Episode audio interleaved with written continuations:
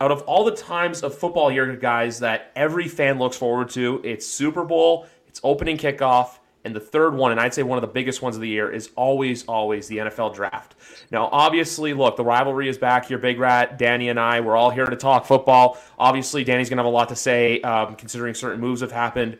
But before we get into all of that, guys, it's been a while. I know since Danny's been on here. Big Ratty, I know you've been on here a couple of times since the new year started. But how are you guys doing on this uh, fine April day as Big Rat's recording outside? Uh, it is a nice day outside. Uh, I'm doing well. Uh, we got a new puppy, uh, so I have a dog running around here. Uh, so if I'm ever distracted or there's loud noises, that's why. But I'm doing good. Doing good. Not much complaints. Same here. Very well. Very well. Um, sports related, great. You know, my New York Knicks are delivering one of the best seasons I've ever seen, honestly, which is sad to say. And uh, you know, my team just made the the biggest quarterback move I've ever seen as well. So doing and great. My Heat doing, re- my Heat are doing really well too. And uh, my Raptors are looking for a coach, so there's that. Uh, but I have my Leafs about hopefully breaking the curse on Thursday night, but that's neither here nor there. This is a distraction from that. Um, you know what? I was gonna say let's talk draft first, but you know what? Let's rip the band-aid off right away. Obviously, I'm not gonna say what happened. I'm not gonna say what happened because people already know. Excited for the show. What's to like, be here for this segment? Do you do you want me to have you guys like freak out like Mina Kimes, Dan Orlovsky did yesterday, or you know Which what? I didn't understand why. I'm yeah no that was like the biggest like hey guys Adam's going to announce this. We've known this for like six weeks now that this is going to happen. So. They- freak they, out. It started because Mina panicked at the thought that they would give up this year's 13 without trading down, just giving it up outright. And Mina freaked out, and everyone saw her freak out, and then freaked out as a result. But the big move, obviously, yesterday coming in with Connor McGovern re-signing. So, Danny, uh, do you want to do we want to talk about that? Uh, I didn't like that re-signing at all. He's as mid as it gets. Um, I really had a center uh, circled in for round two. Uh, John Mitchell Schwartz or whatever the hell his name was looked really good. I was really hoping we go there, but um, I mean, apparently he took a really big discount. The numbers haven't came out yet, so I mean, I won't complain if the if the contract's really not that bad, but he's very mid, so I didn't love it. And then the other move, more than the move itself, were you okay with what Douglas had to give up to get Aaron Rodgers? I think he gave up a little bit too much. I don't think he needed to swap those picks, and I don't like the conditions on next year's pick, but I understand having to get it done, man. You know, like it's not we didn't get robbed. You know, you had to make the move at some point. It was just it was just dragging. Like I had no reaction to it yesterday. I was like, finally, the shit's over. Um, but you know, we got him, so we're, we're ready to roll. He said he's ready to be in all OTAs and off-season activities, which is great. That's a big fucking thing, even as Big Rat could say. And um, yeah, no, I mean, let's get this shit started, bro. This is this is a huge move for us. No, it is because like that's the thing with the Jets now, where the Jets I feel like are back to relevancy. My my only thing is it for you, and actually I like how you've been pretty tame about this. I thought you were going to come on here, big brash, just like you know, league is ours, world is ours. Like, look, our I'll admit this right now, our division's toughest right now, and on paper it probably goes. I'm still going to go Miami second just because of experience from last year. There we go. I'll still go with that just just because of the experience. And look, you guys have everything figured out. At, we'll see what Jalen Ramsey can bring.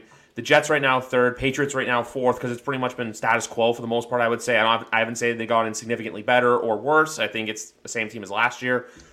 But when it comes to the Jets, the thing I'm more worried about is the league with the broadcast sh- schedule and the media hype around it, acting like this is. Do you guys remember obviously the Broncos from last year, or even I'm going to go with a one a few years ago, the 2019 Cleveland Browns.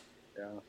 Yeah, I wouldn't go that far to call us the Broncos. You know, we have a young, exciting defense that's, you know, something to look at, and we. Denver. They said that about Denver. Not the that thing is, the thing is, we, we, we, we, we all. I even called out Russ when he was on the Seahawks. I was like, this guy is declining so fast. You could see the Russ move coming. I mean, Rodgers, despite having a broken thumb, still played very well last year. Let's not get that wrong. Um, the Packers were just were just ass around him. So I don't think you can really compare us to the to the Broncos situation. I think we're a lot better than they are. So don't don't worry about that. They won't be shoved down your throats, quote unquote. Oh, oh I meant like a media perspective and like a perspective of where they're going to be on prime time, like four of the six first weeks of the Which season. They will. Like, that, yeah, they'll be. Well, we're the we're the most hated team now. I mean, you guys can both agree with that. You guys you guys love to hate us. You want to see us fail. It's so. the market too. It's New York. Yeah, New York, of course. That's why you guys would get Sunday night football games and stuff like that. I don't I'm expecting I, hard knocks too.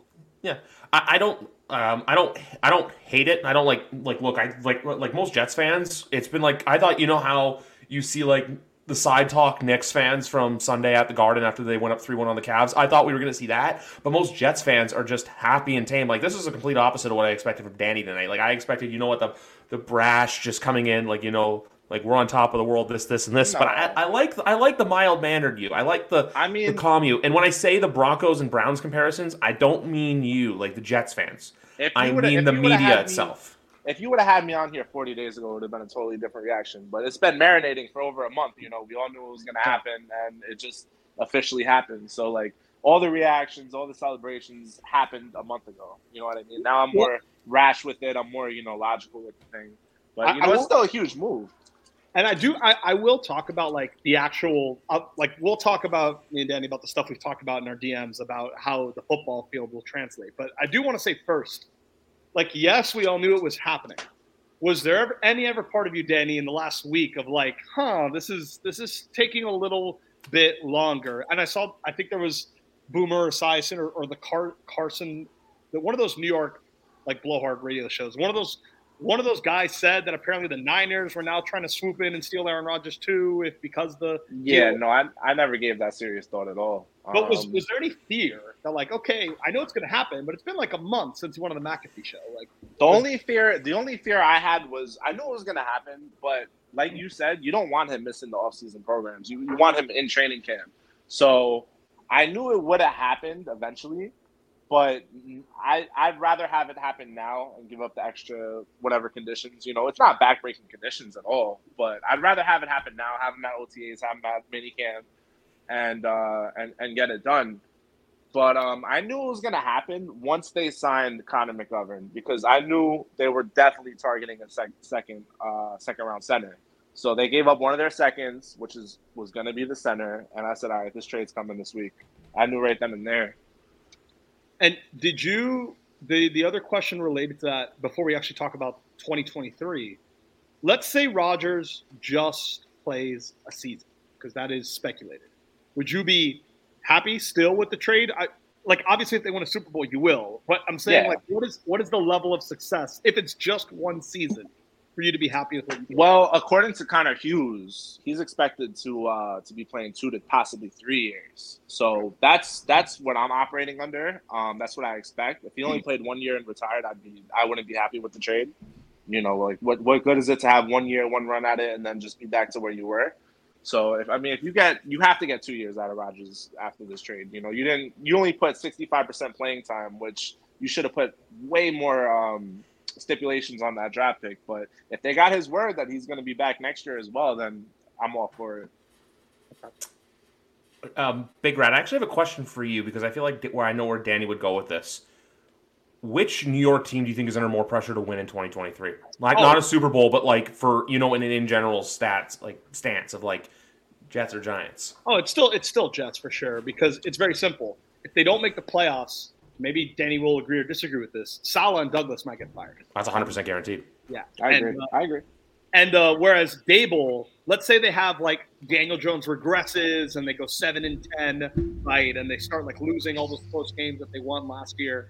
Daboll can still say that he took them to the division round in his first year as coach.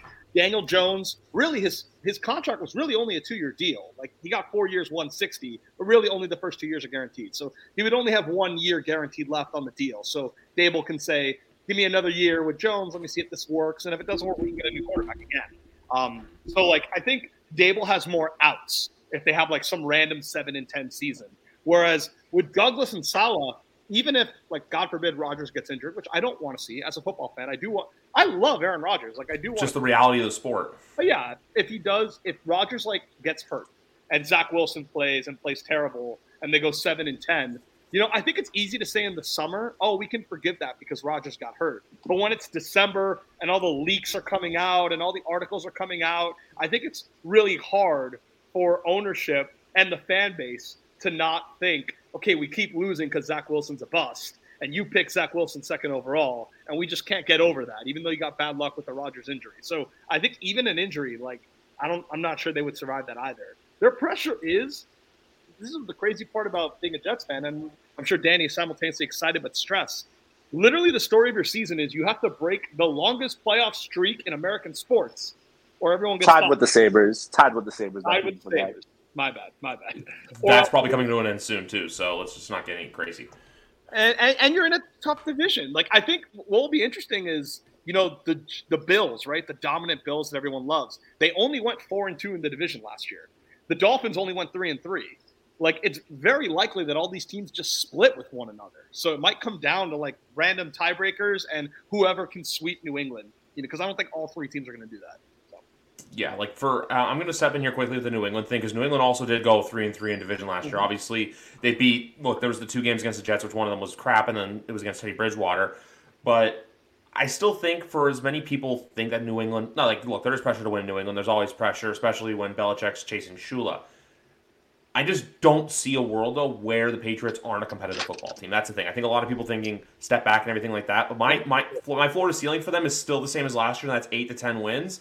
And right now with the Jets, I'm gonna go nine to eleven just because we don't know what we're gonna get. And also too, I know Danny's gonna disagree with this, but I still have questions on running back. I know Breece has looked great, but still the ACL thing kind of worries me for 23 because everyone is saying like how Godwin and Gallup had down 2022s and in 2021. Saquon those were didn't 20 yeah come back till the next year. Brady 09 to 2010. It's just one of those things where that's a big question mark. So that's why I don't want to get too excited yet about him and Javonte Williams in Denver for that sole reason. But I think this division this year is going to be what everyone thought the AFC West was going to be last year. Not four playoff teams, just super competitive football. And I feel like you're going to see a lot more divisional games in the 425 and in the 8 o'clock time slots. And potentially no, Black we're, Friday. We're we're we're, uh, we're in for some good football. I mean, we, we Yeah. both we both don't know what Breece Hall is going to be. You know, I can point to AP and Jamaal Charles. You guys can point to Saquon and whoever else. You know, we Yeah. we uh, the the real the honesty is we're not going to know until he hits the field. Um, thankfully, he tore it in October, so he's not directly coming back. So about six months uh, around this time, I think. About six months ago was the Denver Bronco game, I believe. But um, you know, if if we have him back to what he is, I, all I will say is that that's going to be scary. That will Yeah. be scary. And uh, it's very possible that if Breece Hall never got hurt, he would have won Offensive Rookie of the Year. Not Oh, Garrett. for sure, Yeah. So for sure. it's certainly a strong team. Um, we'll see how good the defense is. Bill Barnwell wrote a really good article for ESPN. I highly recommend people checking it out when he broke down the Rodgers trade that explained how the Jets, their defense in 2021 was awful. Danny came on the show all the time, talked about how horrible it was. And last year it was like top five. And there's kind of this assumption it'll continue being top five. Rodgers will come in, fix the offense, and you're a Super Bowl contender. But what if the defense is like 15th? Now, me and Danny got into a fight over this over DMs. Like, it's not like I can point out specific positions as to where the defense is going to fall off a cliff. It's just that sustaining that level is hard. And Danny knows this too. The schedule for all our teams this year is a lot harder than it was last year. Um, I forget the stat. Danny probably knows it. Five of the seven Jets wins came against that team's not primary quarterback last year. Like Skylar Thompson was one. Mitch Trubisky instead of Kenny Pickett was another. Jacoby Brissett instead of Deshaun Watson. There, there was other examples too. I don't remember all of them, but no, oh, oh, Broncos. Uh, Brett Rypien Oh, instead yeah. of Russ. So that's stuff you got to work on. Well, the one thing I will tell you with the Jets and where we have a clear weakness is going to be stopping the run. Um, inside D line depth needs help, and I would say linebacker does need help. Uh, I think CJ Mosley was overrated last year. He still made All Pro somehow, but you know he was exposed a lot in coverage, and and just the run defense wasn't there. So they need to be honest with themselves and realize they need to get better on the D line and at linebacker in this draft as well um, to really make a run at this thing because teams are going to exploit that and they're going to keep exploiting that. Uh, one thing I want to say quickly about when I was thinking about one position here, though, isn't it is it too crazy to think that out of our three teams right here that our three probably have the best corner depth right now in the NFL, considering like what Buffalo Buffalo's corner depth was throughout 2022 and what it is right now. That it's a position of worry for a team that's supposed to be going to this Pab Super Bowl. I don't even want to say contender. I just want to say aspirations, just because we know what they've been through the last couple seasons. Yeah, no doubt. And you know, Trey Trey White did not look good last year at all. I don't know if you've seen him, but you know, that Yeah. team changed once Von Miller went down. So that's why I'm saying like you guys kind of overrate the Bills, man. I feel like they've been exposed as a fraud last year. Um, the team completely changed when Von Miller went down, which we all thought, and they haven't looked the same since then. So, and even you want to talk about ACL recovery, let's see how he comes back off his ACL. He's a lot older. I was just about to go there because even with them too, we don't know what their defense is going to look like under Leslie Frazier. And last year too, I was never overrating them. I was kind of going like, like for everyone go. I, I still always remember this. The national media last year. Oh, you know, Kansas City supposed to take a step back. Kansas City like not going to be. How are they going to be without Tyreek Hill? And I'm like, guys, like 15 and 87 are still there. They're still going to be clicking. What happened? They won a Super Bowl. And I know, Dan. I think the last time you were on here, honestly, was the Degeneration Jets episode, which was in November, believe it or not. Oh but, wow. Yeah, I just that came to my mind right now. But that's how I look at Buffalo right now, where it's look, hey, maybe this is the year where it's like you're not being talked about. But last year, though, that's what I just want to concern with the Jets is how everyone was kind of like doing that same, like putting them on the pedestal, saying like, oh hey, this, this, this. I think that's going to be good. Like I said, I still think last place in this division is probably going to be seven or eight wins. That's just that's just me speaking. I still feel like you're not going to see like you may see a clear cut favorite. We don't know, but at the end of the day, it's just all talk pretty much for the next four and a half months, and that because for as much as we love the sport, the off season for it, it's too long.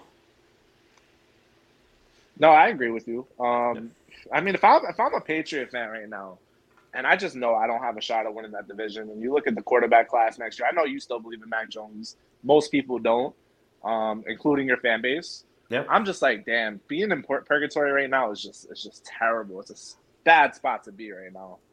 My You, know, thing, you can you can go you can get ahead of, of all three of these teams within the next two three years if you you know if with one bad season. my thing with the Patriots right now, and I'm going to say this from the quarterback position, this is the make it or break it year for Mac, in my opinion. No, I don't think there's to like look whatever happened with him and Bill in the offseason, it is what it is. Basically, uh, that's that's my thing. Like, yeah, I'm still to believe in him until proven otherwise. But I just think last year was a weird look. They tried an experiment, backfired horribly. We'll see what happens with Bill O'Brien. One underrated part that the Patriots brought in was Adrian Klemm to coach the offensive line because that's the offensive line last year. I know people wanted the clown and the strange pick, but he, he had a really solid rookie year.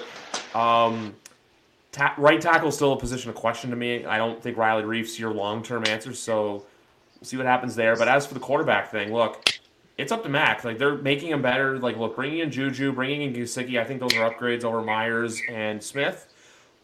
But my big question still is, what do they do at running back? Because last year they ran Rhamondre into the ground, and I don't think they can do that this year.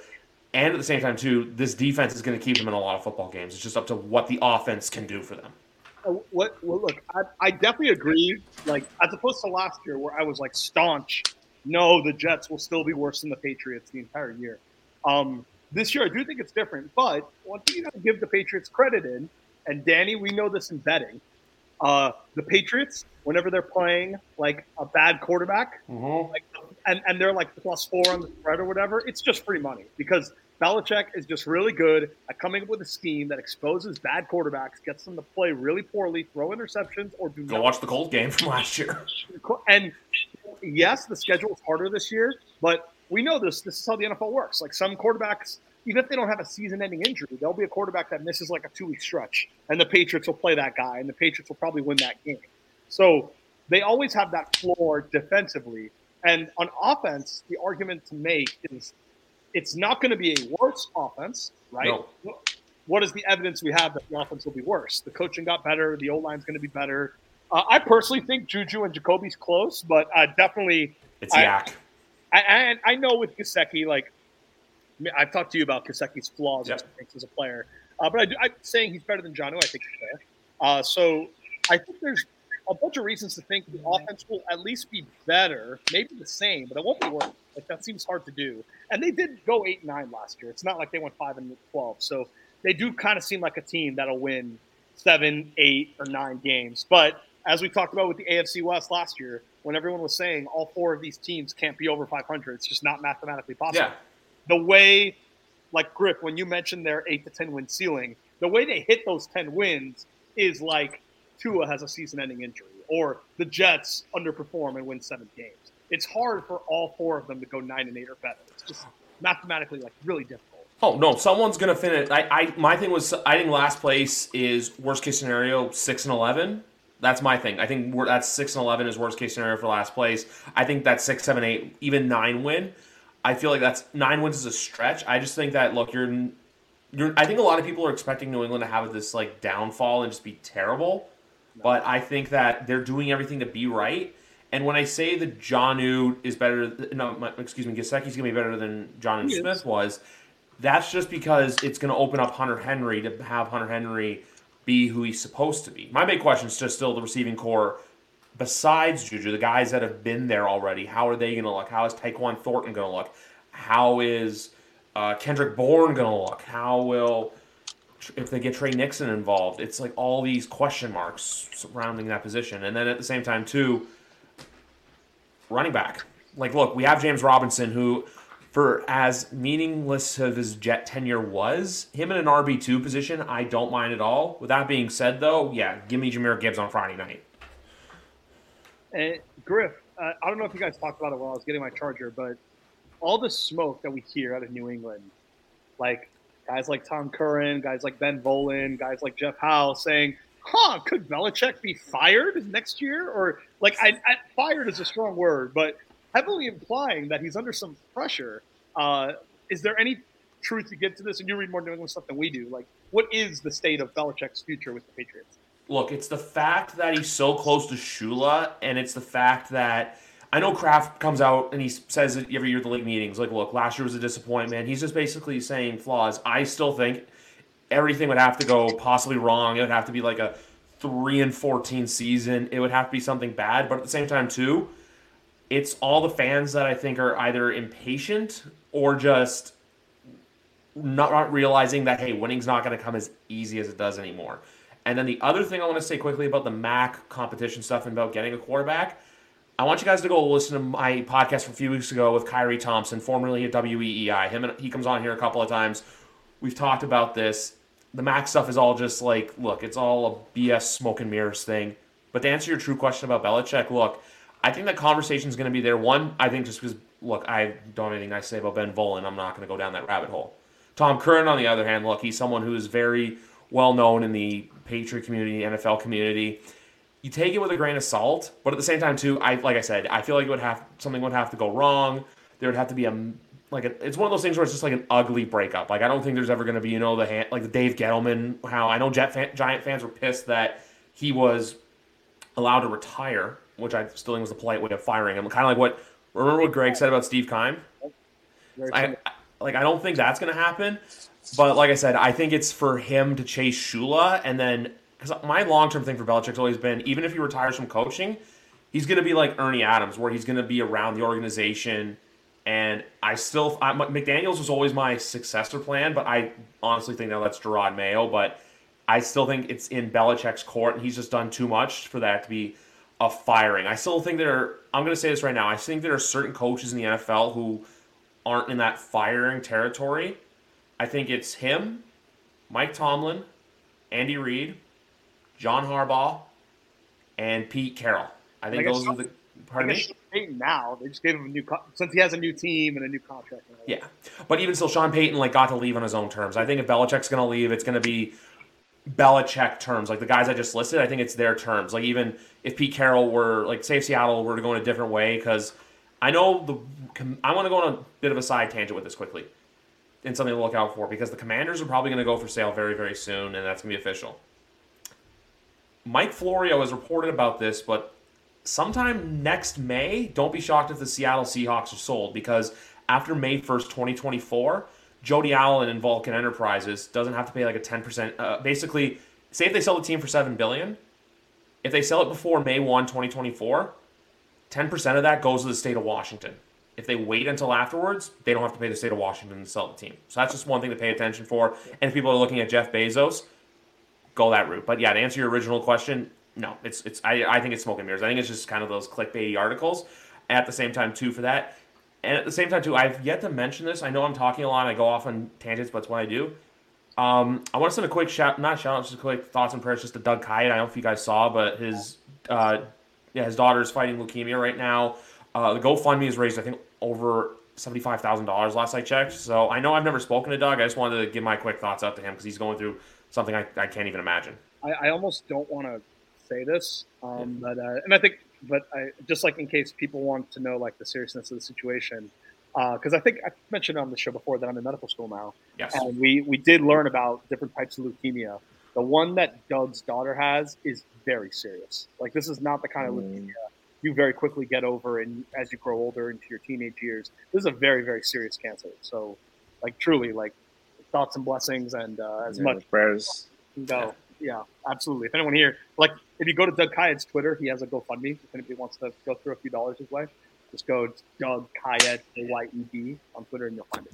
Yeah, because he was with so he was with the Patriots originally with NESN, and then PFF hired him, and then for some reason PFF likes to lay people off, like Yeah. like they like lost him, uh, Mike Renner, like one that was that was the thing too with the draft. Like the last two drafts, I had him and Austin Gayle in my back pocket for like prospect knowledge for like who to look after. This year, I haven't been able to find a draft podcast that's like just as good, so I'm just kind of relying on a lot of the the pundit stuff. So it's kind of been like that tough middle ground. So like Danny's point about the draft, it's just one of those things there. But like I said before, look, guys, Doug, we're sending our best to you. That's all I got to say. That's all I want to say there. And while we're talking about other people, I think it's appropriate we give a quick congratulations to friend of the show, Bobby Gross, new dad, first announced here on the podcast. Yeah, Very Bobby nice. G. That was still one of the most like I couldn't believe it. He were- him and I were talking about the Eagles before the Super Bowl, and then he just drops the bomb on me that yeah he's becoming a dad. I was just blown away. Um, but anyway, guys, let's get into the draft. Uh, look, if I had to, I was, I was saying this off. Oh, God. No, I just cashed the bet. My bad. Ooh, nice, nice. Tatum Um, assist, baby. Ooh, what's the score in the game? Uh, we got 86-78 Boston. Ooh, so yeah, Boston's taking No, it home I don't give a shit. I don't give a shit about the game anymore. All right, let's talk. All right, cool, cool, cool. So if I had to say to you guys, if I basically give you a thousand dollars free money to bet someone to go number one overall Thursday night, who are you taking? Right. Bryce. Yeah, Bryce. And uh, it's it's hilarious, like how the odds have shifted so much. We were talking before the show about the rumor that Will Levis would go first overall, and like I've, I've been listening to a betting podcast that kind of explained this. The draft market is insanely sensitive, like because a lot of these bookmakers they don't have like the answer all, Yeah. oftentimes when they post these lines. Like they're letting the money of the market dictate the answer as is. They, it's not like they secretly know what's going to happen and then can make the odds change accordingly. And what you're seeing is the slightest bit of information can drastically change the odds. Like Daniel Jeremiah comes out with a new mock draft or Peter Schrager and they rank someone really high out of nowhere, that'll massively change that one player's odds because it's so sensitive to every little piece of information. So what you saw was one Reddit user said that Will Levis has been telling his friends and family that he's going to go to the Panthers, and just that random Reddit post lowered his odds from sixty to one to two to one to go first overall, like that. And they had to take the odds off the board. So it seems like this is not reliable information, but nonetheless, uh, it would in fact make sense that uh, they would pick Bryce Young, who I am high on, but I do think there are concerns, the obvious concerns that people talk about, and I, I I'm- I'm, shocked. It's weird. Like everyone loves talking about Tua every time he says anything. Like he had that retirement comment last week, and it makes national news. Anytime Tua opens his mouth about anything, it's a national discussion. But very few people have talked about Tua when discussing Bryce Young, which to me is very interesting because Tua is a shorter quarterback. Tua is a quote unquote less durable quarterback. Tua is significantly bigger than Bryce Young is. Tua was 215 pounds coming out. Bryce Young in the national championship game against Georgia, most scouts believe he weighed 170. That's a 40 pound difference. Right? Tua's 6'1, maybe like six foot and three quarters. Bryce is 5'10 barely, closer to 5'9. And uh, so he's shorter and slighter than Tua, and everyone's criticizing Tua for being so injury prone. Like I don't understand why like that hasn't come up more often when discussing Bryce. You have a literal short Alabama quarterback in the NFL right now that you can make comparisons to, and very few people have done it. But um, there's a there's a good I I follow a lot of like Dolphins insider websites, and one of them was saying how you know we love Tua, we do think Tua is our franchise quarterback, but we've had our struggles, you know, with the injuries and such. I can't imagine like someone asked, what if Tua was three inches smaller and 40 pounds lighter? Like, is Bryce Young really that much better at football that he will be clearly better despite significantly smaller size? Well, don't you think they'd be comparing him more to Kyler Murray than than Tua? Bryce, Bryce, Bryce doesn't really run that much. Bryce, yeah, is a- not not athleticism wise, but yes, like like you know, stature wise. stature wise, yes, but one, I do think I do think Kyler's a little thicker. Like Kyler, they both weighed the same at the combine, but Kyler's like 208 at the combine or 205, whatever it was. That was his actual playing weight based on what he said and based on what most scouts said when they scouted Oklahoma games. Bryce Young's playing weight was like 170, and then he beefed up to like 205, 210 for the combine itself. But no scout, at least, think it's legitimate. And I highly encourage anyone watching this, like, go look up the 2021 Heisman Trophy ceremony with Bryce, CJ Stroud, uh, Aidan Hutchinson, and the fourth guy, who I forget who it is right now. But I'll Google. yeah, but nonetheless, like go watch that Heisman ceremony and look how much smaller Bryce looks to the other three guys. Like it's drastic. And one of those guys is a quarterback, a quarterback in this draft class, and Bryce looks so much smaller than him in that whole ceremony. Uh, so yes, Kyler, uh, you're right, size wise, I guess, but Kyler and Russ were thicker and they ran more often. Rice is just going to scramble to make a play downfield. He's not going to really rush for a 500 yard season. And so I think that's a double edged sword because not only is that you don't get the rushing output from him that you get from the other short quarterbacks, but because he plays that scramble backyard football, like let me try to extend the play and find the fourth kind of progression down the field style of football that Deshaun Watson plays, that means he's probably going to take a lot of hits. He has a play style that takes a lot of hits, but he's small and he doesn't run. Like I, I love Bryce, and Bryce did not have nearly the same receiver help at Alabama that Tua did, but it is just. I, I do think it is a significant risk, like a really significant risk for first overall. Um, one thing I'll say quickly is it was Kenny Pickett was the finalist for the Heisman as well. Um, the only thing I want to say right now about the Carolina Panthers as a whole, and Big Rat, I you know I mentioned this like the last two podcasts I've had because well for one I've had a person Markeem lives in South Carolina and Matt Beast, NFC ex, self-taught NFC expert, South expert excuse me. I feel like this is a team, and it's a division that's so open. And I say this in the wrong ways because we know, look, that there's no clear cut favorite. I still have the Saints as the favorite in the division just because of experience and older Oh, easily, easily. Yeah. My whole thing with this is though is just with Bryce Young and the other stuff that they have. Do we think people are going to oversell on Carolina, or do we think that they're going to be that competitive six to maybe seven win football team? Uh, Well, you got to think. What kind of weapons do they have? They they got rid of McCaffrey. Got they got rid of DJ Moore. So who's he throwing to? Who's running the ball? Terrace their O line isn't their O line isn't good. Nope. You got their best defender or second best defender, Jaycee Horns, coming off an injury. even Um, lost D'Onta Foreman, who was really good for them last year. Yeah, so I mean that's just not a good team. I don't think it's going to take them a few years to kind of rebuild this thing here. It is it is one of my cold hard rules when betting when talking about the NFL. The team with the rookie quarterback is probably going to underperform. And if you remember, like Trevor Lawrence going into that rookie year with Urban Meyer, before people realized how much of a disaster Urban was in the NFL, there were a lot of people kind of saying that same line of thought. Oh, Trevor's a generational prospect. What if Trevor can? It's not a good division. What if Trevor could actually, you know, improve this team really quickly? And it just never happens. Like the team with the rookie quarterback usually loses a ton of games. It's a general rule of thumb until proven otherwise. And I like props to I guess Kenny Pickett had a winning record, but it is very So very Mac Jones. so did Mac Jones, but Kenny Pickett and Mac Jones both are both of those kind of like high floor, lower ceiling prospects coming out. Older players, guys who play four years in college, who you kind of expect them to be like decent right away, just never elite. Like that's the whole benefit to getting them is that they, they don't take long to acclimate to the NFL. Um, Bryce, I do not, with the way Bryce Young plays, especially with a lot of the scramble, like uh, backyard, like let me try to find a big play down the field style of play. I think that's dangerous. I think the defensive ends that he's going to try to outrun to make a throw down the sideline in college are going to be way faster in the NFL. And I think that's going to take time. I think going through progressions is going to take time. And so I do. He does not strike me as someone who uh, can lead like a nine-win season out the bat. And also, Mac Jones and Kenny Pickett, they were taking over 500 rosters. We've talked Yeah. about it the time. Like the pa- Patriots were seven and nine the year before. The Steelers were nine, seven and one the year before. Like those were 500 teams. So it wasn't that hard to kind of maintain that level of play. That's not what the Panthers are doing. Yeah, I think that's very fair to say. I just something like one of those things. I feel like you know people are gonna throw that out there where it's like, hey, this team has the potential to be good. Um, like when I look at the top like five, right? I'm, I'm blanking on who's picking fourth in the draft. Oh, uh, Colts. The Colts. Like when I look at all those teams right there, I'm like, okay, Carolina probably not to make the playoffs. Um, Texans probably to be picking the top ten next year. Cardinals, I'm going to say this right now. I think they're picking in the top five again next year. At I'll go one step further. I think they're going to replace Kyler Murray. That's that's a hot Yeah, take. I I started agree. saying about a month ago. I agree. Yeah, if they have number one overall, because look, next year, and, and this is the thing too. If you need a quarterback, it's next year. That's why, like, for everyone saying like, oh, why don't the Patriots go get a quarterback this year? It's next year. That's where it's like the perfect thing. So where, hey, if Mac has a bad season this year, you've got Caleb Williams, which I don't think they'll end up getting. They're not going to be that bad.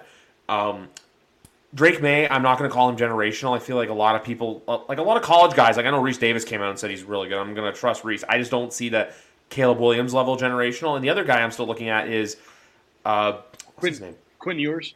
Quinn Ewers, um, which who knows what's going on in Texas right now. Arch did not look good in the spring game. Um, Jordan Travis, maybe. no, no, uh, KJ Jefferson's the other guy I'm looking at. And then uh, we'll see what Cam, if, if Cam Rising's an NFL level talent, which I think he is. It's just on, don't put him in LA because he gets hurt every time he plays there. Um, so that's that. And then with the Colts, the Colts are the real wild card in this draft. Am I the only one who thinks that? Like, I feel like Chris Ballard has to have like a home run draft, or it's like, look, you got to go. Or, or I, I, I I don't even want to say score one. I think if he does a home run draft, or if they're in the same position again next year, I think you got to fire him. I think don't. I think Stroud's gonna go there. What do you think? I think that's the landing spot for- for Stroud. I think the variable is does anyone trade with Arizona? Because if you're like, I'm sure. Look, maybe Arizona can't make a deal and they just have to pick third. They don't want to, but they do it anyways, and they take like Will Anderson or whatever. But if you're the Cardinals, you know that Kyler's basically not going to play this year. Like Yeah. I, I, I personally don't think he's going to play. Like This year's a write off. Yeah, he- won't be like healthy until like November. The team will be bad, and then they're going to have that discussion: Is it worth it to bring him back for like a month of the season and potentially like not be himself and get hurt again? Unlike Breece Hall, he tore his ACL late. He tore it in December uh, against the not- Patriots. against the Patriots. So I just, I personally don't think he's going to play this year. So if you're the Cardinals, why wouldn't you trade from three? Do what the Bears did. You trade like to eleven, where the Titans are, I think, and you like get an extra first round pick or an extra second round pick and build your roster. So if that happens, if they trade with someone, then I think Stroud could go to that team. Uh, but if that doesn't happen because they just can't agree to a deal, then I would think Colts would make sense. Everyone's saying potentially Anthony Richardson because Shane Steichen and he had Jalen Hurts. He also had Justin Herbert the year before that. Uh, so maybe Shane Steichen gets a kick out of Will Levis as well, who's more comparable to Herbert than he is to Hurts. So, like, yeah, but I, I, I- I would predict Stroud unless there's a trade. Is, is my stance. Yeah, I, I, I completely agree with you And there. and and their roster is a lot more ready to build around a rookie quarterback Yes. than the, uh, than the Panthers are. they could definitely be a bounce, like one of those teams that uh, that like goes from the bottom to middle of the pack in the NFL pretty quickly because they have a lot of good players in the O line. They have a lot of good players on defense. Um, they just had they just had a bad quarterback situation, and they had a lot of awful, awful losses last year that could have gone the other way, like that Vikings loss. The Viking, that Viking game, man. They should have beaten the Eagles. I watched that whole game. They were leading the Eagles the entire game and lost by a point because of a drive at the very, very end of the game. Like they outplayed Philly. It's one of the reasons why Philly, like, it was hard for me to buy into them because they kept getting lucky in all those close games. The Colts game was one of them.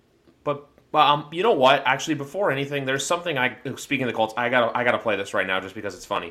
Longhorn Nation, we're back. So, what a fateful quote. I, I'm sorry, like a suit like. I know people like to look make fun of Mac's faces when he goes down, but I've never seen a worse fear in their eyes than him getting sacked. And I, I know I know I'm referencing the Patriots game, but like they just look awful. Plus, to the Colts, Jonathan Taylor had a bit of a down year last year, even though he was hurt. They still have a really good receiver, and we all know and love on the show for three years now. Um, but yeah, I think if there's any team that can quickly make it back into like that wild card conversation from the top, I'm not going to say top five because obviously Seattle is a vari- variable in all this, and same with Detroit. Detroit doesn't really, those, don't, those don't really count. Yeah. Yeah, which I want to say this with Detroit quickly. Um, I don't know if I'm ready to crown them division winner just yet. I still have Minnesota there just for the obvious, just reasons, even though Minnesota's defense scares the living hell out of me for if they're going to be good or not. But that's just a side note. Meanwhile, with this, yeah. So if I had to think right now, top four, if I'm just going off top of my head, I'm going to go Young. Well, I Anderson's the better defender, but I just think Tyree Wilson's going to go second. Will Anderson third, and then I'm going Levis just because I think it's I just don't. It's just a Stroud thing. I don't know. More than anything, though, with the quarterback question, I'll ask you guys this. I want to say Anthony Richardson, but I'm going to skip over him just because we know he's probably going to go in the top 10 or even top 15. But w- not where, but when does Hendon Hooker get taken? Mm, I think that's more of a question for Big Rat. I mean, I would say blindly third, second round, maybe, but I mean, I, I'm not really sure. Okay, so I I could be wrong on this, but it would not surprise me if he goes at the very end of the first round for the exact same reason that Teddy Bridgewater went 32nd overall back in 2014. Lamar Jackson? Lamar Jackson went 32nd overall in 2018. Because as you're seeing right now, the Bengals, the Chargers, and the Dolphins, none of those three have extended Burrow, Herbert, or Tua yet. But the Eagles had to because Hurts only has one year left on his deal. And those other guys all have the fifth year option still. And so that gives you a little more wiggle room in how you manage the quarterback salaries and the quarterback contracts and how you extend out the cap hits. So I could very well see a team that is ready to draft Hendon Hooker in the second round that asks themselves, hey, we could trade up to 31st or 32nd overall here or I guess 31st overall. Why is there only 31 picks? Yeah, my, yeah. my have ruined the draft order for everyone. Every mock draft in the country looks weird with only 31 picks. But the and the Eagles are a great candidate to be like, oh yeah, I'll trade down to the middle of the second round and get more picks. That sounds like something Howie Roseman would do. So you trade to the very end of the first round. You take Hendon Hooker, so you have the extra year on his deal. The main criticisms of him are the following: the ACL tear, obviously, and his age. I think his age is a little overrated because the whole point of getting a quarterback, if you hit on the quarterback, is that you can have them for 10, 12 years. Like that's in theory the logic behind it. It's yeah. not like a running back where you're drafting a 25 year old running back and only get a few years out of him. Joe Burrow is old as hell. Joe Burrow is 26. He's going to be 27 this year. Joe Burrow is going to be 27 this year. It feels like we just got him in the NFL, and he's going to be 27 this upcoming year. But no one cares because they think Burrow's going to be there for another decade. So I don't think the age is as big of a problem as it's being made out to be. The bigger problem that I've seen some draft analysts talk about is the offense that he was in. And Martine talked about this a lot in the Tennessee offense. Like it was, it's just not a very NFL translatable offense. It's like your classic college vertical routes. There's not a lot of air raid. Yeah, it's they run they run a, a very small amount of plays and it's a lot of the same routes over and over and over again. So mentally, like not the same as asked of you as a quarterback as would be in a traditional NFL offense, and that that's a that's a red flag for sure, more so than his age, and obviously the ACL tear is concerning as well. But I, I would think that he, if you're taken at the end of the first round, it's not like anyone's expecting him to start week one. Like even if it's a bad team, it's one thing with a contender. Like if the Vikings are the trendy pick to take Hendon Hooker because Kirk Cousins only has one year left on his deal. They did not extend Kirk Cousins in the offseason. And if you look at the history of the Vikings, every year the last few years, they've done that accordingly. And so I would think that that would be a trendy team. And no one's expecting him to play right away. So what do you care if he has to wait till October to recover from his ACL? You're not you're not wanting him to start week one. So I do think it's a smart move to take him at the end of the first round. I do think he's good. I watched him at Virginia Tech a lot before he transferred to Tennessee. He was really good there as well. Really good dual threat quarterback. Beat up the Hurricanes a lot. So I think he's personally worth it. I do think he's better than Malik Willis. Uh, but, you know, as we saw last year with Malik Willis and Desmond Ridder, this could be a situation where Hooker, everyone thinks is a trendy first round pick, and actually he goes in the third round. Uh, I would hope not for his sake, but it's possible. There is one team picking late in the first round that is quarterback dependent, not quarterback dependent, but I feel like could use a quarterback in the first round, and that's the Saints. Because I don't think there's pressure to play. He can develop, and plus two, the Saints are that they're a weird team to where it's like we don't know what they're going to be, but they have players that can deliver promise to the future. Like I liked them look, if Michael Thomas comes back, Chris Olave is good. I like Jamaal Williams behind Alvin Kamara, although for fantasy, that's going to be really that's going to be a really fun one for fantasy and for gambling. But that's a team that it's always come to mind for me for Hendon Hooker. that would be a good choice. Uh, I would think the Falcons would consider it too. Like it's weird with the Falcons because because the quarterback they took last year was a third round pick, so they don't have the same commitment to him. Yeah. Like the Patriots had to give Mac Jones a few years. My Dolphins were always going to give Tua a few years. Zach Wilson got at least two years. You don't have to do that for a third round pick. But how often do you see, like kind of like the Texans with Davis Mills, when you do this whole third round pick experiment, we'll give you a second year? How often does that team also draft another young quarterback right behind them? It seems pretty rare. Yeah, How about how about the Cowboys? Ay, that's a can. they're gonna get Bijan.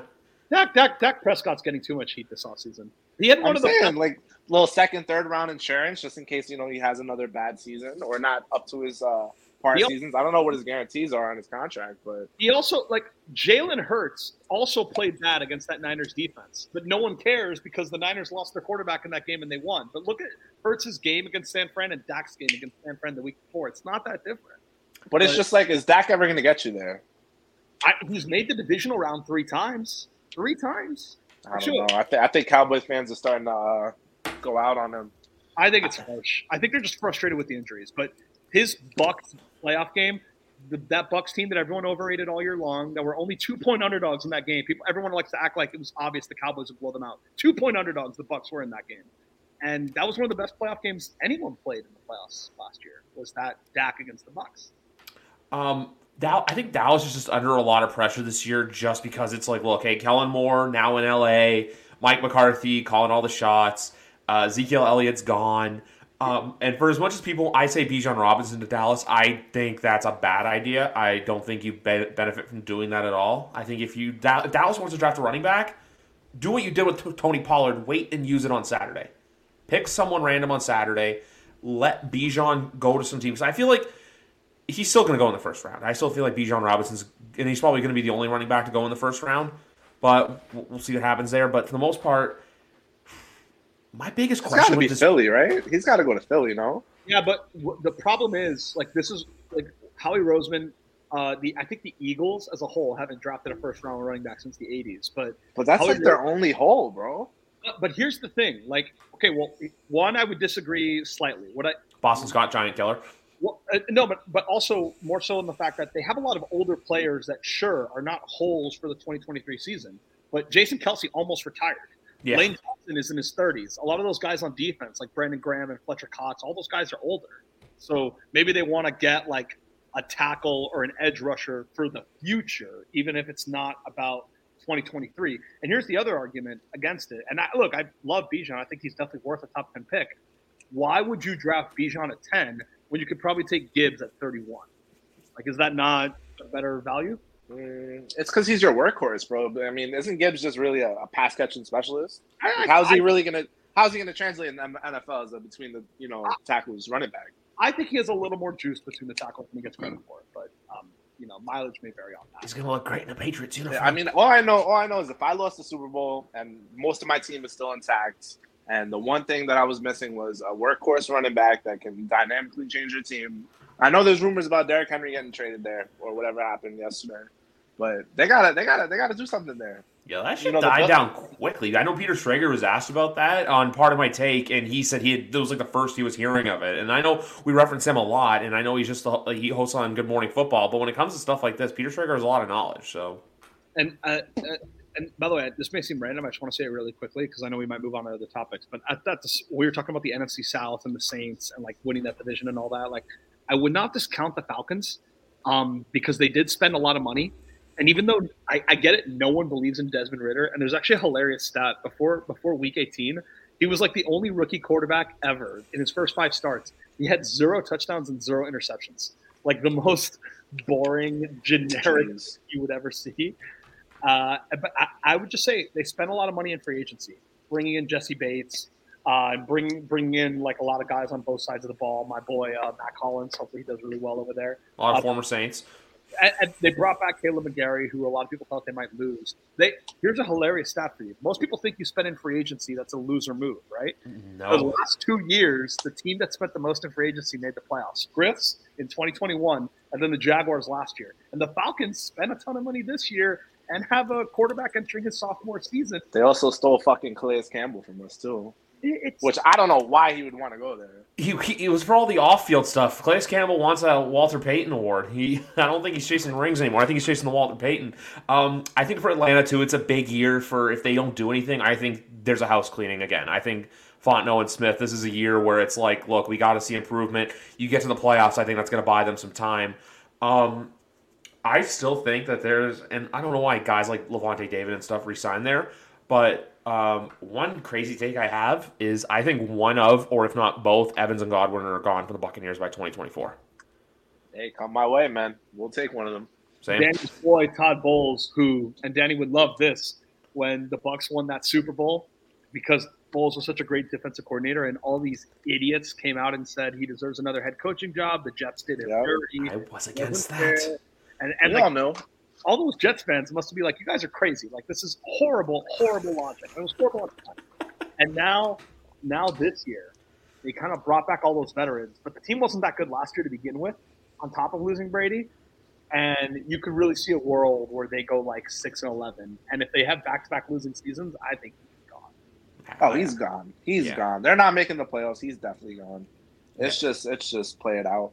The only team right now that last year wasn't good, and there's there's actually two of these teams. They're both in the AFC that I don't want to count. Uh, or actually, I'm going to throw an NFC team in here for fun. Um, I think that there's a chance Cleveland and Denver. I know we we bagged on Denver a lot last year, but I think I told you this, Big Rat. I'm not going to discount a Sean Payton led team. The other team to watch for, I don't think a lot of people are talking about, is the Cleveland Browns. I think with a full, I know. Look, we don't want to see Deshaun do well just because of the off-field stuff and him being a scumbag. But with a full, full off season plus two, you're gonna have Nick Chubb, David Njoku, who's a really good tight end, as you know from Miami, and then Amari Cooper, Donovan Peoples-Jones has really emerged for them. Cleveland is a team I look out for that probably is gonna be in that like. God, the AFC. I think there's maybe three teams that right now I think look your season's done. Like there's not a lot of hope, and that's there are the three three of the four teams in the AFC South. I, I would say with uh, uh, Cleveland, one of the tests is going to be is Kevin Stefanski a good fit with Deshaun Watson? Oh, he's on the Um, hot seat. His yeah. seat's the hottest going into the year. And Deshaun, like you can, I, I, I can just, I can. We've watched so much football. I can already envision it. If the Browns suck this year, he's going to get fired, and then the next offseason, it's going to be a whole year of can we fix Deshaun Watson? He didn't fit with Stefanski because there's a lot of belief. Like Watson likes to go off script, likes to extend plays, do all His that. cap hits are also just egregious the next three seasons after this one. and Stefanski has like a very like rigid, regimented, like you have to do what I say, like follow the exact play call as it's designed. And Deshaun Watson likes to improvise. So I do wonder if philosophically is that a good fit? The reverse of that I think is in Denver because like I'm not saying Russ will be good, but I do think Sean Payton can create a system where Russ is like boring, where Russ is like back to being like the 16th best quarterback in the NFL. Like he does not have a lot of touchdowns, does not have a lot of interceptions. They're going to win a lot of like 14 to 10 football games. Yeah, and- and he keeps him just very regimented. He doesn't let him improvise, and he just tells Russ, "Hey, look, your career's in shambles. You have to follow my guidance for a year. I'm a Hall of Famer, and then I can get you back onto your Hall of Fame trajectory." And I actually do think that can work. Uh, so I, I I would trust Denver a little bit more than Cleveland personally, just because I trust Sean Payton more than Stefanski. But obviously, look, I'm I have an emotional attachment to the Watson situation because of how much hell he put my franchise through and our fan base through uh, for an entire year that we will never forget. Hell, hell, he put us through with all his bullshit trying to get his way to the Dolphins. So I am biased, but I will acknowledge it is possible that he's the Deshaun Watson of old and they win 11 games. That's certainly on the table. They don't really have the division for that, though. I'll say that. Like, it's not like they're in the AFC South. Like, he could be himself and still be the third best quarterback in that division. Yeah, because I look at the division right now, I think Cincinnati, Baltimore, Cleveland, Pittsburgh. That's what I think with those four. Um, the biggest question mark to me still is Vegas this year. I, I just feel like, like, look, I don't think you could go worse, but for me, it's their defense. I still feel like, and I know, um, I remember, I think I said this with you or someone else, where I could see them being like a big, like a Big Twelve or an SEC team, or Big Big Ten actually, because Big Ten had a lot of shootouts this past year. Where, look, offensively they look great, but then their defense is still not the best. And I know Miguel came at me for that, but um, I, I I still think that with them. And then I'm going back to what I said earlier with the NFC North. I'm not ready to fully give that seal for the Lions to break their playoff drought yet. Just just because look, with the Lions, I feel like last year is the same as 2021. You know where everyone got kind of high on them. Everyone's like, "Oh, look at this team, they're good." And then the Lions this year barely missing. I just want to see how they adapt to that pressure to where it's no longer, "Hey, we need to see improvement." It's now, "Hey, you got to make the playoffs" because there's a huge difference between that and the NFL of being get back to relevancy and then get back to the playoffs. I, I, still wouldn't discount Green Bay either. Like I understand that because they got rid of Rodgers, everyone's going to say they're rebuilding. I think Love will be good. Yeah, Love will be good. I think the team still has a lot of veterans of their core of the last few years. Like Jaire Alexander is still there, Aaron Jones is still there, uh, Kenny Clark is still there. So they still have like a lot of the foundation that they built under the Rodgers NFC Championship game teams. Uh, so I wouldn't completely rule them out if Love is good and they have a good coaching staff. Um, but obviously, Detroit, uh, we'll see. Yeah. Um, I have, a, I have a question for Danny. Yeah. Um, what are you going to think when you see Sam Darnold in the NFC Championship game for San Francisco this coming January? I mean, I think if there's ever a system for him to be set up to do well in, it's going to be there. But we all know Purdy's the guy there. I mean, unless Purdy's going down again, I don't think Sam's going to be playing that NFC Championship game. But if he does, man, hey, man, you know, I, I it's I'm not wishing any harm on him at all. You know, it wasn't really he was set up to fail here, so he was a good guy, but he just wasn't our answer. So I, I mean, all the best to him. I, I just think with and also too I'm saying this to San Francisco uh, for losing DeMeco Ryans. I think bringing in Steve Wilks as defensive coordinator was a huge W for that organization because I know we saw what happened in Carolina last year. Those guys played for him, rallied for him. That defense was going to rally around him. Um, and I still think now, if you're San Francisco, I don't know if you do that trade again with Miami because, look, if you want to call for Trey Lance, I that, that, that let's get into that. Do we think there's actually a team that trades for him on draft night, or do we think this is going to be like a midsummer thing? No, not draft night. I, Definitely I not draft night.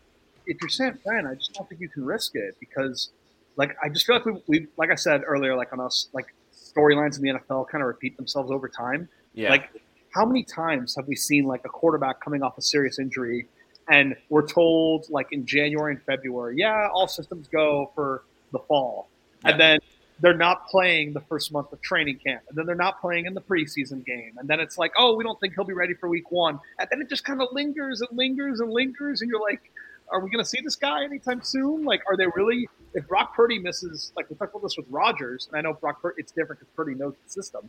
Are they really going to play Brock Purdy in the regular season if he misses all of training camp? Like, that seems risky to me. So I don't see why San Francisco would lose their insurance policy with Trey Lance on draft night before they have more security on Purdy's injury. I will say though, if you watch that rap sheet segment on trading Trey Lance, it is kind of interesting that he kind of talked about it like a it's when, not if. That's how he he's saying, like, yeah, once they know Brock Purdy's healthy, they'll trade him, but they don't know that yet. And it's like, wait a minute, they've already decided to trade trade Trey Lance. You're kind of bearing the lead here. Like, like he he kind of thinks it's going to happen soon. So. And that's the thing too, because I know there was that article, but then I know, like, look, everyone's finally discovering the secret of Dov Kleiman, which I find hilarious. Um, but he had the article that came out that was clickbaity, sure, but they said still, hey, the fact that with Purdy, worst case scenario is we don't see him until 2024, kind of makes you think, look, I think you can run a potential Darnold Lance system, or you can flip flop them either way. So San Francisco's in a really peculiar position, but with the NFC West, I still think there's a lot of question marks surrounding Seattle just because, look, they were that darling team, week one win but then we really saw their true colors come out towards the end of the season last year. So I think between them and LA, it's very be a very interesting two three battle. And I only say that because like, look, we said this earlier. Arizona, I think their best case is four wins next year. And and with Seattle, like you would think they're they're gonna want to take a quarterback as well. Like they can't put all their eggs into the Geno basket, man. I think that's an Anthony. I think that's a potential Anthony Richardson landing spot. To be honest with you. Well, it, it, it's very tricky because I do think like like Geno genuinely played well. He had 30 yeah. touchdowns last year. Like, mm-hmm. and the NFC, the NFC, the other thing is the NFC quarterbacks are really bad. Like, yeah. he is genuinely one of the better NFC quarterbacks already, and it is kind of a win now team. They did come off a playoff season, but the Seahawks are not a franchise that picks in the top five very often. So it could be a situation where you do love Geno, you do want to keep playing Geno, but man, are the Seahawks really going to get a chance to be in fifth overall again? Like that. That's why. If they do it, I think that's why. It's not because they know that they're going to move on from Geno in a few years, but it, it's just like, huh, we really don't get this chance very often. We have to take it. Yeah, and then the other one too is um, Detroit. Where do they go? Because they have six and eighteen. So it's like, and by the way, Seattle's a team where at five, I can see them potentially being a trade back candidate, just for the purpose of if there's a desperate team out there that's purgatory right now that really wants a quarterback, jump up to five, depending on what the Colts do. Because I think the Colts are a true wild card come Thursday night. So Seattle at five, I think that's a potential landing, like that's a landing spot for where, hey, don't look at Arizona. Don't look at Indianapolis to trade up. Look at Seattle right there because if Seattle can run away with a haul, I think it only helps them long term. My my like kind of hot take on that from the draft is the Lions should be the team that draft the quarterback. Now, unlike Seattle, they probably will pick in the top five again, like just historically them as a franchise. But yeah, uh, we have more evidence that Jared Goff is not a franchise quarterback than we do Geno Smith. And I know I know that sounds crazy, but Geno has not played much for 10 years. So he doesn't have the hits. He doesn't have the amount of starts. He doesn't have the proven failures that Goff has had over the last like six years. So I actually do think it's arguable that Geno hasn't been given as much of a chance as Goff has yet. Whereas Goff, you kind of already know, and that team is good. That team with like a with an elite quarterback can win the Super Bowl in a year or two. But I, I, suspect they will not do this. There's not even a lot of buzz about it. There's really not a lot of buzz of them of the Lions taking a quarterback. But I think they should consider it at six. I, I, think so as well. And for me, offensively, look, um, besides their offense having a gambling problem, um, which look, we'll get into in a minute. I don't like the Jamaal Williams out, David Montgomery in situation for your RB two. I think Jamaal Williams is the better player. I think David Montgomery he has his flashes here and there, but that's another one too when it comes to fantasy football. Like I think Detroit, New Orleans, those running back situations just avoid with the draft. Jamaal Williams maybe in case Alvin Kamara suspended. But when you look at a team like Detroit, it's like what other holes do you have to fill besides and let's talk about it. Their their gambling problem. It's it's really unfortunate what happened to Jamaal Williams, man. Like being suspended. I mean, not Jamaal Williams. Uh, Jameson. James, being suspended for it is you are allowed to bet. For those that don't know, like they had a bunch of people who bet on an NFL game, and I disagree with the internet on this. I do think the punishment should be strict. I, I did think Calvin Ridley. Look, I don't know whether a year is fair or whether eight games is fair. I don't know, but I do think an NFL player betting on an NFL game is a massive, massive thing. I do not think the NFL should treat that lightly. And all these football writers on the internet that are like, "Oh, it's 2023, let people gamble." That's dumb. They have a the NFL has a relationship with DraftKings and FanDuel. They need to give Caesars game integrity to their betters. Betting is a huge part of their revenue stream now.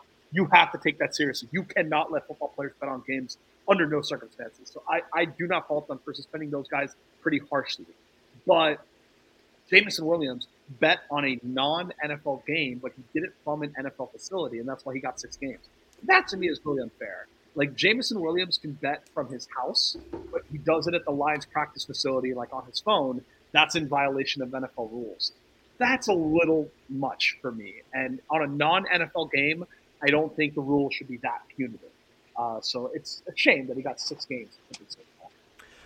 Yeah, but I do agree with you though. For the, I know everyone's like, I know with Calvin, Ridley, everyone's like, oh, it's just this and this. I'm like, guys, the fact that when shady shit happens, like, like Danny and I were talking about this Saturday because guess who put money on LeBron James to have a good night and didn't have a good night? Um, me. Um, that's why I stick to hockey. Um, with that being said, he called like, look, like when people say, "Oh, Vegas made the call," this, this, and this. If you have NFL players betting on NFL games, it just it the reputation of look, like you said, gambling is a huge revenue stream huge. There are three books that the NFL is associated with, like you're saying, FanDuel, DraftKings, Caesars. Books, I Big Rat, I'm not sure what you use just because you're in Florida, but for Danny and I, those are books that him and I use, even though I, for some reason, I suck on Caesars. Um, but with that, and look, gambling's become a big part of the show. Gambling's become a huge part of sports in general. You see commercials for it no matter where you're watching. It's in with the NFL Network's commercials, along with insurance, beer, male enhancement, and pizza But with sports gambling, it's something you have to take seriously. Like if NHL players are betting on the NHL, if NBA players are betting on the NBA, tell them, guys, you can bet on any other sport. Just do not bet on your own because, like you said, if stuff like this continues to happen and there is shady shit called that really throws the lines off and fucks up the not even fucks the books, but will fuck the consumer over, it's going to turn people and deter people away from gambling. Not us three because we're degenerates at heart. But I completely agree with you on that stance. Meanwhile, Jameson Williams, I think if look, I think with these punishments, you either can't be soft or you can't be too strict. I feel like you have to find a happy medium where look, you're either going to say, look, if you bet on sports from your team's facility, a team hotel, because, and also people are wondering, how do they track this? Those apps are really good at tracking people. They ask you for your location because, look, it's not like it's allowed everywhere. Here in Ontario, it's under the Ontario iGaming umbrella. The second I step outside of Ontario, I cannot use those apps. Those apps will basically kick me off. Mm-hmm. So, with that being said, follow the rules because the more and more and more stuff like this happens, it's just going to look like a red flag on the league and it's going to deter people away from gambling. Those people you know who are like, hey, I bet my hard earned money on this and something shady went down. It just, it, it's not a good look for the league. The more it happens and then the more, look, I know we have all of our problems with officiating. I do it blatantly every week when there's a bad call. But when you do it on games versus random teams, from our perspective, there's no winning. There's absolutely no winning for anyone involved. Thank you for coming to my TED Talk on gambling. Yes, sir. That's why they're identified as a uh, sports entertainment business and not a sport, though. What? Uh, NFL, NBA. Really? Yeah, you didn't know that?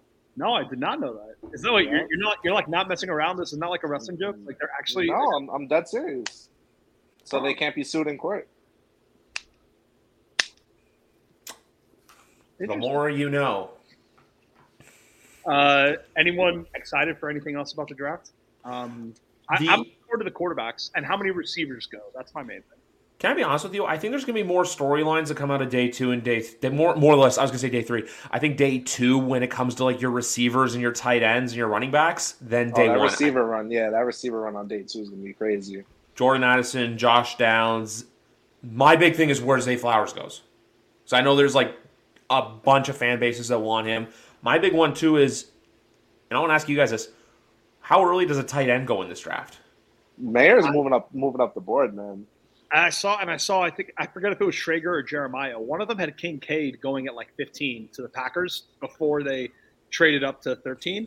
Yeah. And I think I think 13 is probably a little too early because um, you know r- running backs get all the grief drafting a tight end in the first round generally is not smart over the last like five years, like last ten years really. Uh, but you know, this is a unique class. Everyone says it's the best tight end class of all time. So you could see, I guess, one of those guys going earlier than expected.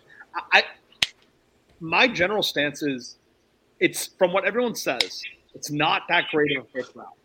Like, I forget. I think it was uh, Chris Ballard. One of the GMs said they only have 17 first round grades on the entire class. There's 31 picks in the first round. That, that's almost not even half of the first round is first round quality players. And this it, this applies to the tight ends and it applies to Bijan Robinson too and Jalen Carter, even though he has the off the field issues. Like there's so few first round quality guys that when they're there, take them. Don't be like I can't take Bijan too early. I can't take Dalton Kincaid in the top 20. There's not that many first round quality players. Don't reach for a bad defensive end. That's how you wind up with the Michael Egnew of defensive ends. Shout out to Danny from 10 years ago. Draft first round quality players. Um, the other one, too, and here's the big thing with this. If you remember 2011, there was the run running quarterbacks. Everyone was like, oh, why was Jake Locker, Christian Ponder, Blaine Gabbert, et cetera, first round talents? That was mainly because of the player strike. So I'm not saying to do that. I'm just saying, look, and also I think Jalen Carter doesn't get out of the top 10, in my opinion. I think someone's going to take him. It's one of those things, too, where he's going to start to fall, and people are going to start to be like, oh, like, why is he falling and stuff like that. But then eventually, someone's going to take him. He's going to go within the top 10. I don't doubt that. Like we said, avoid the off-field stuff. It's like the Laremy Tunsil gas mask bong thing all over again. And like if this if this were a better draft, then you could see how like okay he's good, but there's better bets. There's there's just not that many elite players in this class. Like if you don't need a quarterback and Will Anderson and Tyree Wilson are off the board, Like, why wouldn't you take Jalen Carter? Like, what are you going to do? Like, you're not going to take the running back either. So, kind of cornered, you know? That, that, that, that, that, that's just the million dollar thing with this, though. It's like if, if you think the talent's there and you think the talent's going to be good for your team and going to benefit your team and be a star, don't overthink it. Just select the pick, run the card up to there. And by the way, I have two more things I'm gonna. I have one thing I'm gonna say quickly, and I know we were talking earlier about. I think there's three. Actually, I'm gonna say this: four defensive linemen that I think are first round that are gonna be legitimate studs, and that's I still think Jalen Carter is gonna be that. I think Tyree Wilson's gonna be that. I think Will Anderson's gonna be that, and the other one is Lucas Van Ness. I think those are because Van Ness just looks like a football player. Like he looks like a guy that's just gonna go out there and just eat you alive. Um, that's what I'm going to say this. But before we wrap up, I want to ask, and I'm going to end with mine. For your teams individually, you you will give your team a good grade on the draft if they do the following, and either one of you can go first. I know Big Rat, your team's not picking in the first round, but I just wanted to ask you guys, like, you know, hey, what do you want? Like, what do you want your team to do, and what do you think your team should do? For the for the full draft or just the first round? Oh, full draft, full draft. Uh, just just fill the fill the trenches, honestly. Fill the trenches. You know, make the make the meat and potato picks, and that's really it. Don't don't get too flashy. It, it's a. I love the Dolphins roster. This is the best Dolphins team on paper in my lifetime. Uh, there's a, there's a lot of hype locally about the Dolphins finally winning a playoff. Not just making the playoffs. Like making the playoffs is a big season for the Jets, big season for the Lions. Dolphins fans want to win a playoff game or at least get to the divisional round off the bye. Like that's the standards here after the Jalen Ramsey trade because everyone thinks their defense. Their, I'll say it again. Their offense last year was third in the NFL in yards per play. Third, third in the NFL in yards per play. The only two teams ahead of them, Kansas City and Buffalo. That's it. The Dolphins were ahead of the Eagles in yards per play on offense last year. And that's with Teddy Bridgewater and Skylar Thompson playing five games. So their offense was elite. It just was. No one wants to admit it for whatever reason. Nationally, the offense was elite. It wasn't good. It wasn't very good. It was elite. Elite. And their defense was not great. Vic Fangio's coming in and Jalen Ramsey's coming in, and everyone thinks those two alone can turn the defense from not great to at least fringe top 10. We'll see. It is so bad that their right tackle position is so, so, so decrepit. Like, everyone so badly wants them to get a new right tackle because everyone hates Austin Jackson so much. Here's how, like, absolutely mind blowingly depressing it is. They brought in, um, Griff, I don't know if you remember your boy, uh, Cameron Fleming. Of yeah. they brought him in for a workout, and a lot of people want to sign him and want him to start. That, that's how that's how bad it is. No, don't So- want that. Very clearly, that position first and foremost, that me. Just get a better tackle. That's it. Get a better right tackle. However you do it, it's fine. And then with me, I'm going to say this quickly before we wrap up. Like I said earlier, offensive line. Even though I still feel like they're not, gonna- every a lot of people want them to go with that in the first round. I really want Darnell Wright out of uh, Tennessee. That's my that's my like draft. My my real draft crush at tackle is Skoronski, but I don't think he's going to be there at 14. Um, wide receiver and JSN, I think is going to be good, but I still feel like we're going to get leapfrogged, kind of like how the Giants got leapfrogged in 2021, why they moved back down. So I'm looking at the Zay Flowers, I'm looking at the Addison, I'm looking at Downs, like you know those guys are going to be going day two, day three, or someone from a random school because that's just what Belichick does. And then cornerback. So my top, my two ideal, I actually have three ideal picks for day one, and it's Darnell Darnell Wright, it's Brian Branch, and it's Devon Witherspoon. One of those three, but like I said, I still think Witherspoon's going to be gone by the time he Wow, gets there. Trae Young. Holy fuck! Sorry. You saw that? Yeah, I did. I, Holy shit! I thought you were ahead of me, so I thought you were going to spoil it, and then I saw the three go in, and I was like, "What the fuck?" Yeah, Trae, Yeah, Yeah, I got or- uh, I got I got Wi-Fi cable now, so I'm like behind 30 seconds. sorry, Griff, we were listening to you. We were just watching the Celtics game on the side. Trae Young Yeah, got the lead to give them the lead with the second left. Nah, it's all good. It's all it, man, it's all right. Um, but yeah, that's just my thing with the Patriots, where it's like those guys, like I like like a Witherspoon, Porter, Gonzalez. Someone's going to be there. I just feel like Devon Witherspoon's like I think the best out of those three, but I still feel like Witherspoon's going to probably go top ten because he's someone whose stocks raised significantly throughout this process the last three months. And I, I love Darnell Wright. I would love Darnell Wright to go to the Dolphins. Yeah, that's my guy too. Or Broderick. Yeah. And then the one guy I think that's not being talked about a lot, but I feel like is going to be good in the NFL, and also too, um, I'm blanking on his name, but it's the receiver from TCU. I don't think he's going to get drafted by the Patriots, but yeah, he's Yeah. someone like Matt Judon even came out and said that he wants the Patriots to take him. So we'll we'll see what happens there. But I still feel like one of those two guys is going to be there. Also, hot take: if you want a running back on day two or day three that I think is going to have a good NFL career, look at Deuce Vaughn. He was great at Kansas State. I feel like he's going to be a guy that's going to. Three, but yeah. I'm not saying great career, but you know, he's, I think he's gonna be one of those like day two or day three steals that like kind of, hey, he came out of nowhere. It's like the Darren Sproles kind of guy. He's a badass. He's just so small. He's Yeah. five six. He is tiny. He is this big. He, but he, he is an absolute badass. There's no doubt about it. It's just a test to see how much can you get away with. Yeah, I still feel like he's like him and like Bryce are gonna have those moments where they're just gonna get, and then it's gonna be how do you bounce back from that? I, I, I'm rooting for these receivers. I think they're getting a lot of grief. I want Quentin Johnston, Zay Flowers, Jordan Addison, all those guys to do well. Um, but we'll see. It's going to depend on where they land, and let's see how they do as rookies. Everyone says it's worse than the last few years. Okay, let's see how they do as rookies. JSN, though, I do think is a stud. He Yeah. outplayed Garrett Wilson in college. I am not saying he's going to be better than Garrett Wilson in the NFL. Wilson and Olave said in 2021 he was their best receiver. he, he had he straight up outproduced Garrett Wilson and Chris Olave. Like he got more production than either of those two. Like he's a really fucking good player. I know he's not as big as Garrett Wilson is, but I think he's a stud. I think he's going to do really well. So Oh, and that's I think he's going to have a good year. and the other thing too is with uh, Ohio State receivers. Um, look ahead to next year's draft. Marvin Harrison Jr. goes because he's gonna have a hell of an NFL career. Um, and then with the other thing we're going to say quickly is, and I know Patriots got Gesicki, but I still think there's a chance they draft a tight end. And I'm not looking at the first round guys.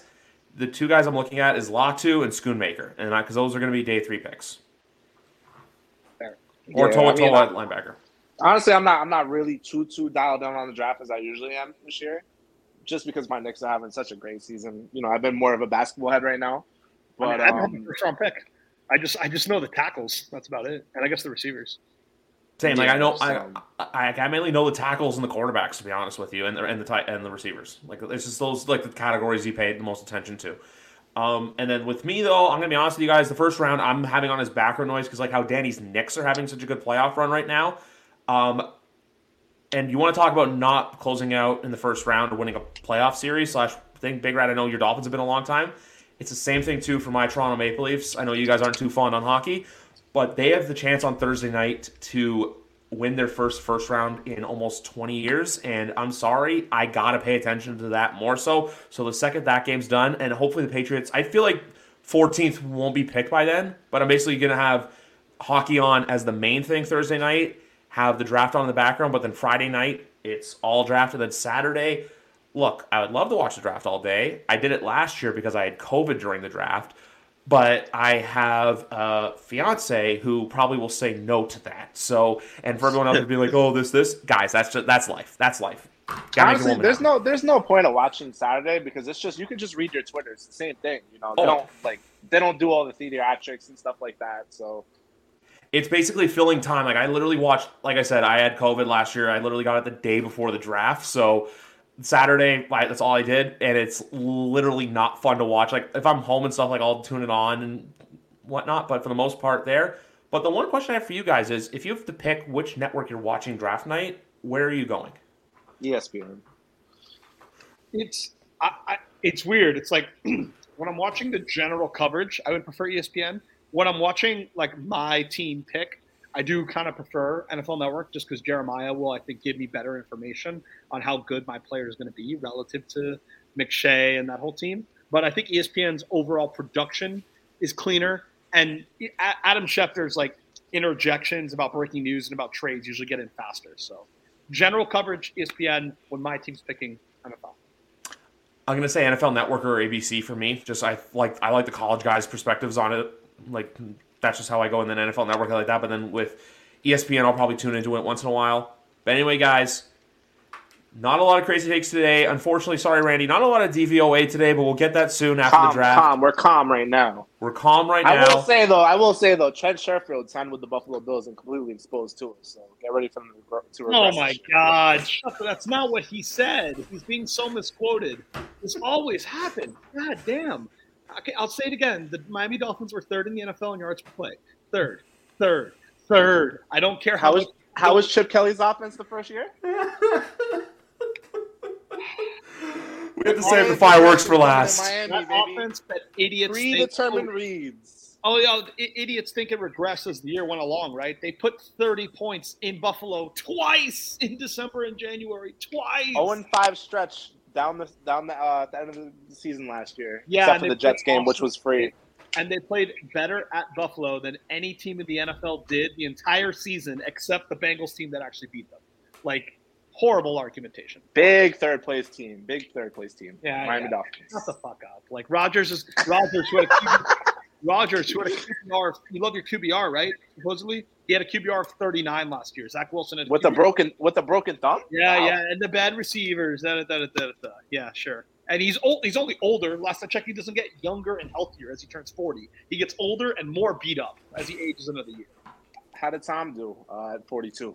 Yeah, yeah, yeah. The Tom. How did Brett Favre do on the Jets? Like Jesus, this argument. How did he, how, he was doing great, and then he did even better the next year. He was doing great until the 40 year old got hurt and tore his bicep. And Yeah. then how do you do on the Vikings? Yeah. Well, how do you do on the Jets? This is what happens to the Jets. This is why your team You sucks. you, you fear Aaron Rodgers. Just Yeah, like yeah. he went on to went into Miami Christmas Day and won a must-win Miami game, beat them. three, three and three, three and three, three and three in the division. That terrible ta- Packers team. Three and three in the division. Book it. Guys, this is a blast. This is episode number 227. How to give him a little something. Of course, you know, you have to, you, you know, like I said, I was going to name the podcast something else, but I'm saying literally I'm going to call it Save the Fireworks for Last. That's just what this has been. 2023 Denver Broncos, the New York Jets. Ooh, and with Nathaniel Hackett, too, the Nathaniel Hackett special. But anyway, guys, enjoy the draft. I'll be back on Sunday with McGarvin, Patriots POV. We're going to break down a majority of the Patriots stuff. We're also going to talk draft. And don't you guys worry, these two will be back soon because I got a lot of stuff to do because I plan on taking a break sometime in the near future. But anyway, guys, enjoy the draft. Have a good night. Let's go Knicks. Six six. I'm Jeff Woods, and I'm shining a light on music and the rock stars who make it. He just was one of those people. He, he stood out. He was a magic guy. He really was a magic guy. Had- All, we all have faults. He had the same amount of faults as we all have. This was before Led Zeppelin. Robert was full on. I mean, he was Led Zeppelin without the band behind him. He had the hair, the jeans, the whole thing, you know. And he was amazing. The Records and Rockstars podcast, heard around the world and yours to hear wherever you get podcasts. All the episodes from JeffWoodsRadio.com. Hi, I'm Logan Anderson, host of the Say the Damn Score podcast. On my show, I deep dive into the sports broadcasting business by, you guessed it, talking to sportscasters. The show has featured big names like Bob Costas, Kenny Albert, and Verne Lundquist, as well as many up and coming broadcasters who you may not know yet, but you will know soon. Whether you're looking for professional development as a sportscaster, different career paths, or if you just want to be entertained by hearing some of the best storytellers in the world tell their own stories, this podcast is for you. You can subscribe to the podcast on all major podcast platforms, or you can visit our website, saythedamnscore.com.